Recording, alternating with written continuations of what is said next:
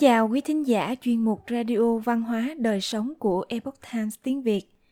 Hôm nay, chúng tôi hân hạnh gửi đến quý vị bài viết có nhan đề Tam tự kinh, đọc sách luận bút phần 1.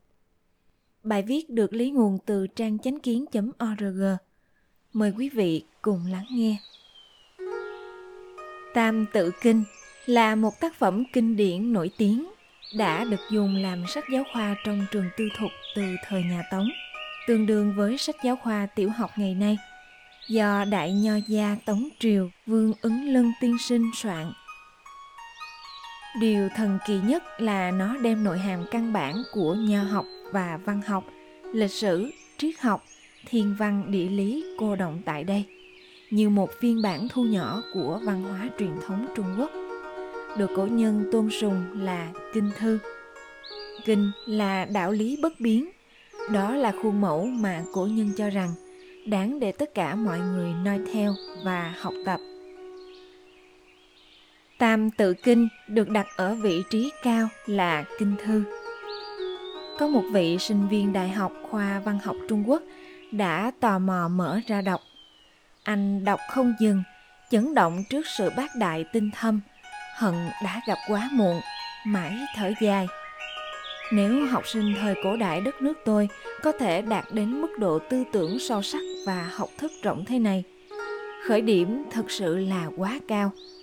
Anh ta chấn động sâu sắc, hối hận vì biết được quá muộn, đã uổng phí thời thanh xuân. Anh quyết tâm nghiên cứu học tập quốc học. Có rất nhiều tác phẩm kinh điển cổ đại trung quốc Tam Tự Kinh có thể nói là một quyển sách rõ ràng và dễ hiểu nhất. Một số học giả so sánh nó với sách luận ngữ. Tác phẩm đầu tiên trong Tứ Thư Ngũ Kinh là sách kinh điển chính của Nho Gia, ghi lại lời nói và việc làm của khổng tử và các đệ tử của ông. Văn từ tinh giản, ba chữ một câu, lưu loát sáng sủa, vô cùng hấp dẫn, có thể nhanh chóng khai sáng tâm trí, dẫn dắt mọi người vào con đường đúng đắn, khiến cho người ta ấp ủ chí lớn. Đọc thuộc lòng tam tự kinh, tương đương với việc mở ra cánh cửa học tập truyền thống trung quốc. Hiểu được lịch sử mấy nghìn năm, còn hiểu được đạo lý làm người. Vì vậy, tam tự kinh được lưu truyền rộng rãi và trường tồn. Cho đến hiện tại vẫn luôn là cuốn sách giáo khoa được lựa chọn đầu tiên cho việc giáo dục và khai sáng trẻ em để trẻ em ngày nay được dạy dỗ bởi nền văn hóa chính thống và sửa chữa những luận điệu xuyên tạc và sai lầm lâu nay về nho học. Để chúng ta là những người đã quên truyền thống trung quốc, có thể nhanh chóng và dễ dàng lĩnh ngộ được những điều cơ bản nhất của nho học, thọ ích trí tuệ của tổ tiên.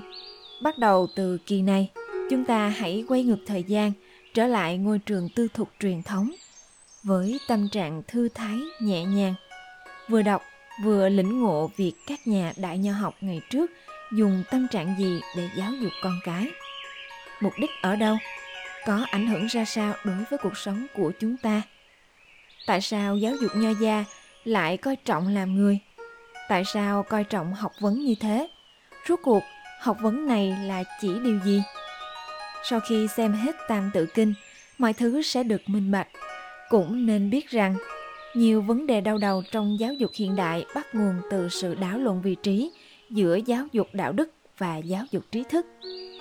Phần dưới sẽ để chúng ta vừa đọc vừa thảo luận. Có thể đọc xong, ai cũng cảm thán. Hóa ra, những điều nho gia nói đều là về cuộc sống của chúng ta và đều là điều chúng ta cần nhất. Không hề khó chút nào. Nếu hiểu rõ rồi thì sẽ không gặp phải những tranh chấp này nọ. Không biết cách giải quyết làm sao, cũng không đến mức có một thân tài trí lại buồn bực thất vọng. Cuộc đời không tìm được phương hướng.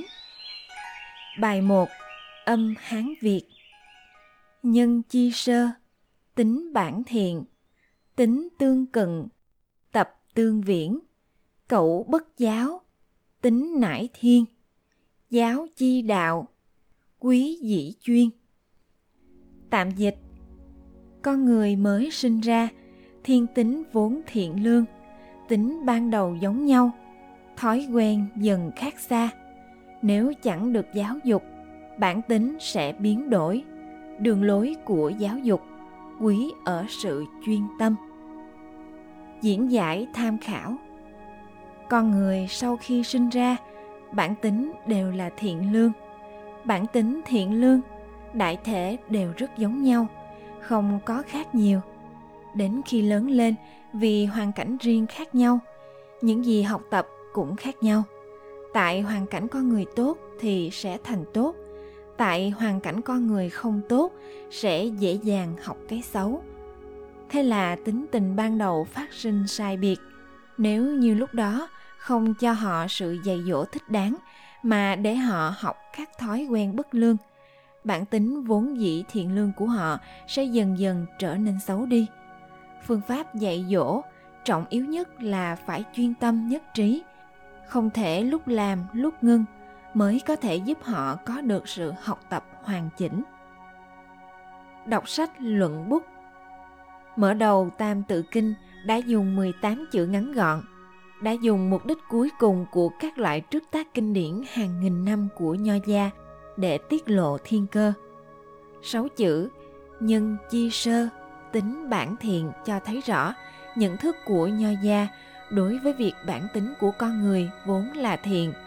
Tiếp đó là 12 chữ tính tương cận, tập tương viễn, cậu bất giáo, tính nải thiên đã nói rõ ràng mục đích căn bản của giáo dục nho gia ngay từ đầu gốc của giáo dục chính là gìn giữ và duy hộ bản tính thiện lương của con người thủy chung, không thay đổi.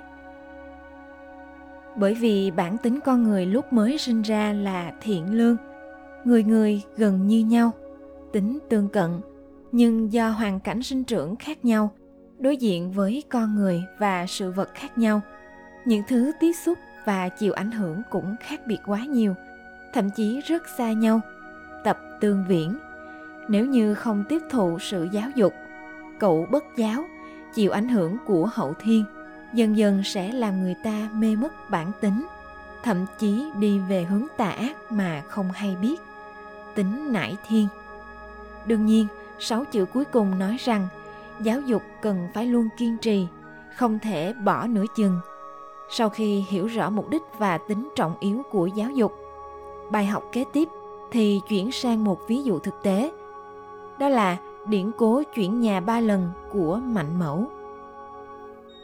Câu chuyện chu xứ trừ tam họa. Ngày xưa, vào triều nhà tấn, có một làng nhỏ ở nghĩa hưng.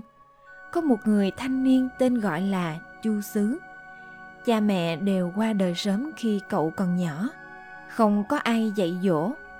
Trời sinh có tính khí hào hiệp nhưng thường lấy thân thể khỏe mạnh để đánh nhau kỳ chuyện trong làng. Không việc ác nào không làm. Người trong làng thấy anh ta tựa như là độc xà mảnh thú, luôn tránh xa anh ta.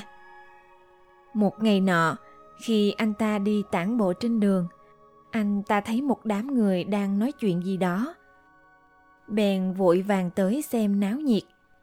Nhiều người chợt im lặng và tản đi chu xứ cảm thấy thật kỳ quái. Liền túm lấy một cụ già hỏi các người đang nói về điều gì? Cụ già sợ hãi đành thật lòng nói trong làng chúng ta có tam họa. Thứ nhất là trong núi nam sơn có một con hổ ăn thịt người. Thứ hai là ở dưới cầu trường kiều có một con dao long. Chúng nó hại chết rất nhiều người. Không đợi cụ già nói xong, chu sứ nói lớn. Là hổ hay dao long, có gì phải sợ, để ta sẽ tiêu diệt chúng nó. Nói rồi liền xoay người chạy đi. Chuyện kể rằng, chu sứ chạy lên núi Nam Sơn. Sau một ngày tìm kiếm, anh ta cũng tìm được con hổ ăn thịt người kia. Đối diện con hổ đang lao đến. Anh ta thuận thế tránh né rồi nhảy lên cưỡi trên lưng nó. Vùng tay đập mạnh tới tấp vào đầu hổ, làm hổ chết. Tiếp đó anh ta lại chạy đến dưới cầu Trường Kiều, nhảy xuống sông để giết Giao Long. Chu Sứ ở dưới nước cùng Giao Long đánh giết ba ngày ba đêm, cuối cùng giết chết Giao Long. Người trong làng thấy Chu Sứ không quay về, cho rằng anh ta bị con hổ hay giao long ăn thịt rồi, nên đánh chiên, đánh trống ăn mừng. Không ngờ chu xứ quay về, nghe dân làng nói đã diệt được tam họa, vui vẻ chúc mừng nhau. Lúc này anh ta mới nhận ra rằng mình chính là một trong tam họa. Chu xứ cảm thấy rất xấu hổ và tội lỗi vì những hành vi sai trái thường ngày, nên mọi người đã xem anh ta như một mối họa. Vì vậy anh quyết tâm sửa đổi, làm một con người mới. Sau này anh bái Ngài Lục Vân làm thầy, nỗ lực đèn sách. Cuối cùng anh trở thành một vị quan lớn và đã làm được rất nhiều việc thiện cho dân chúng. Xem ra bản tính con người đều là thiện lương. Chu xứ chẳng qua đều do cha mẹ mất sớm, không có người khai sáng chỉ dạy nên bị sự vật bất hảo của hậu thiên làm ô nhiễm che mờ mà làm cho hư hỏng một khi tỉnh ngộ vẫn sẽ thành người tốt có thể cho chúng ta thấy mức độ quan trọng của giáo dục thuở ban đầu. Một cá nhân có bản lĩnh tài hoa hay không? Tựa như một con dao. Người dùng khác nhau sẽ cho kết quả thiện ác khác nhau. Một con người với dụng tâm bất chính thậm chí có thể dùng dao để sát nhân thì vô cùng đáng sợ.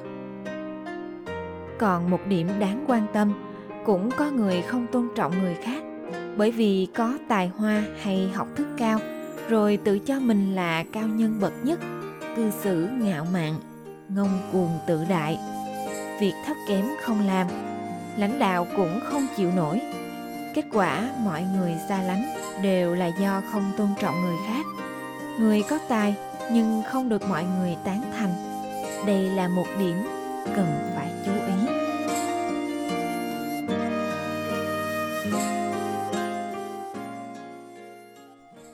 thính giả thân mến, chuyên mục radio văn hóa đời sống của epoch times tiếng việt đến đây là hết. Để đọc các bài viết khác của chúng tôi, quý vị có thể truy cập vào trang web itviet com. Cảm ơn quý vị đã lắng nghe, quan tâm và đăng ký kênh. Chào tạm biệt và hẹn gặp lại quý vị trong chương trình lần sau. Kính chúc mọi điều bình an và tốt lành đến quý vị cùng người thân.